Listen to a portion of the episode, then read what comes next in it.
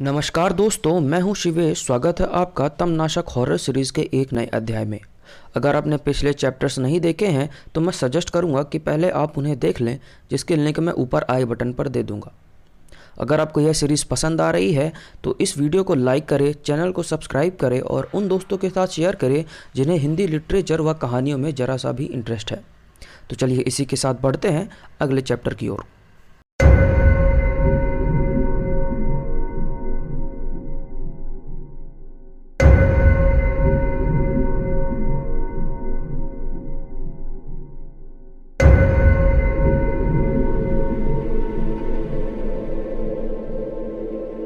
ज़रूर यहाँ कुछ तो होगा जिससे हमें उस अंग्रेज़ी रूह को हराने में मदद मिले।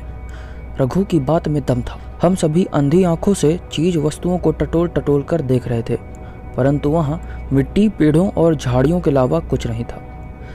पंछियों की चहचहाट से यह पता चला कि एक और दिन ढल चुका है। अब महज बारह दिन शेष थे, परंतु अभी तक हमें कुछ ऐसी चीज़ नहीं मिली जो हमारी मदद कर सके। चिरंजीवी बोला हमें अपना समय यहाँ और बर्बाद नहीं करना चाहिए। ऐसे किसी भी अनजान व्यक्ति का भरोसा करना सही नहीं है।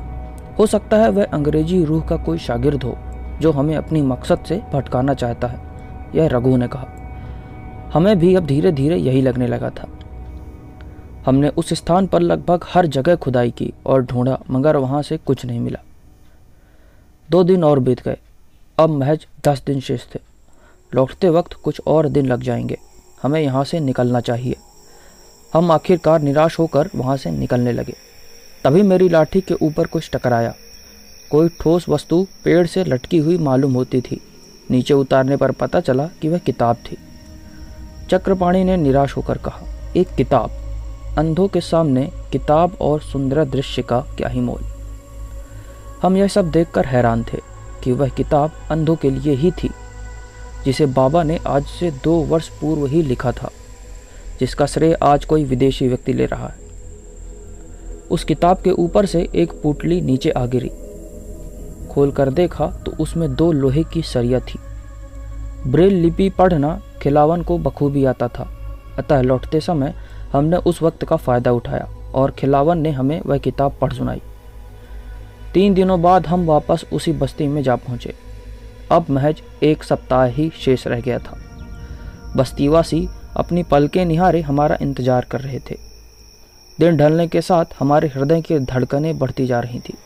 उस अंग्रेज़ से छुटकारा पाने के लिए सबसे पहले हमें उसके शरीर की तलाश करनी थी और दिन गिनती के महज सात ही रह गए थे। हम सभी बस्ती वाले बिना वक्त गवाए उसका मुर्दा शरीर ढूंढना शुरू कर दिया।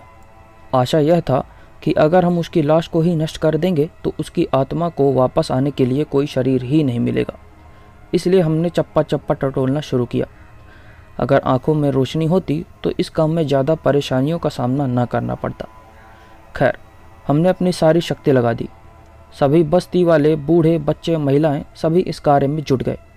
मगर पहले दिन निराशा ही हाथ लगी। दूसरे दिन भी हमने एक बार फिर से ढूँढने का कार्य शुरू किया। चप्पा चप्पा बस्ती का छान मारा, मगर इस बार भी सफलता नहीं मिली। हमने कुछ और लोगों को बस्ती के बाहर भी भेजा, मगर उस अंग्रेज़ के शरीर का कोई सुराग नहीं मिला। हमने थोड़ा और दायरा बढ़ाया और बस्ती के बाहर कब्रिस्तान तक जा पहुँचे। वहाँ इतनी सारी लाशों में से उस अंग्रेज़ की लाश को निकालना मानो भूसे में सुई निकालने के बराबर था, मगर हमारे पास और कोई रास्ता भी नहीं था। हमने सारी लाशों को निकाल कर नष्ट करना शुरू किया। अंधी आँखों से हमसे जितना हो सका हमने पूरी जान लगा दी। दो दिन और बीत गए। चक्रपाणी बोला, मगर चिरौंजी, इसका क्या प्रमाण है कि हमने जिन लाशों को नष्ट किया है, उनमें से कोई लाश वह अंग्रेज़ की ही हो? खैर, इसका तो कोई प्रमाण नहीं था। इन अंधी आँखों से हमने चारों दिशाओं में तीर मारे हैं। यह सोचकर कि एक तीर तो निशाने में लगा ही होगा, जिसका कोई प्रमाण ही नहीं। हाथ में हाथ रख कर बैठे रहा ही न पड़ती। हृदय में बेचैनी बनी रही। अब महज एक ही दिन शेष रह गया था।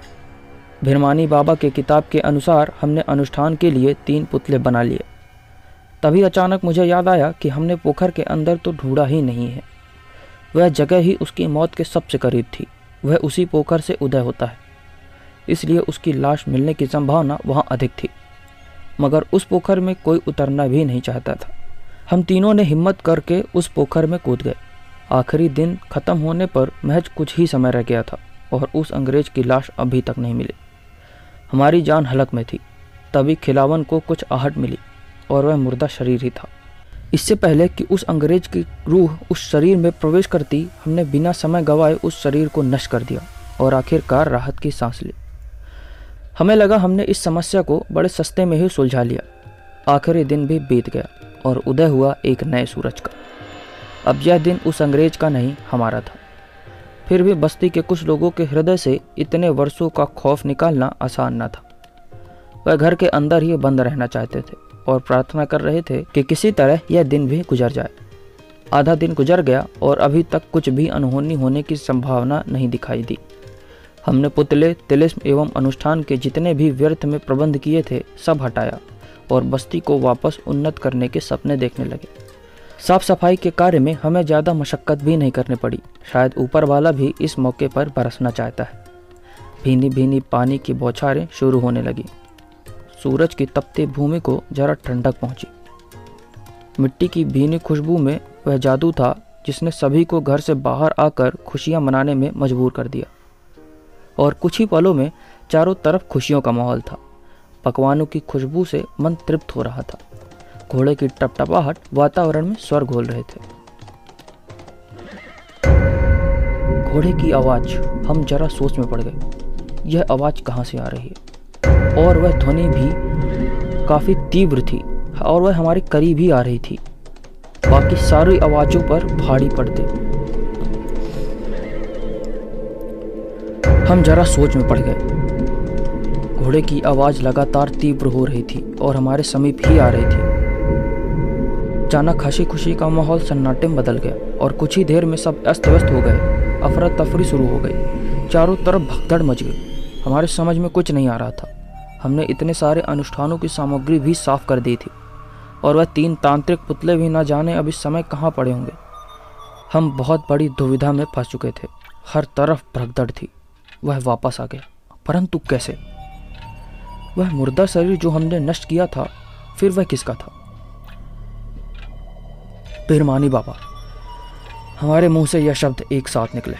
हम समझ चुके थे कि बिरमानी बाबा हमें उस जगह पर क्यों बुलाना चाहते थे, क्योंकि वहाँ न सिर्फ़ किताब और लोहे की सरिया थी, बल्कि उस अंग्रेज़ का मुर्दा शरीर भी था, जिसे ढूँढने में हम नाकाम रहे।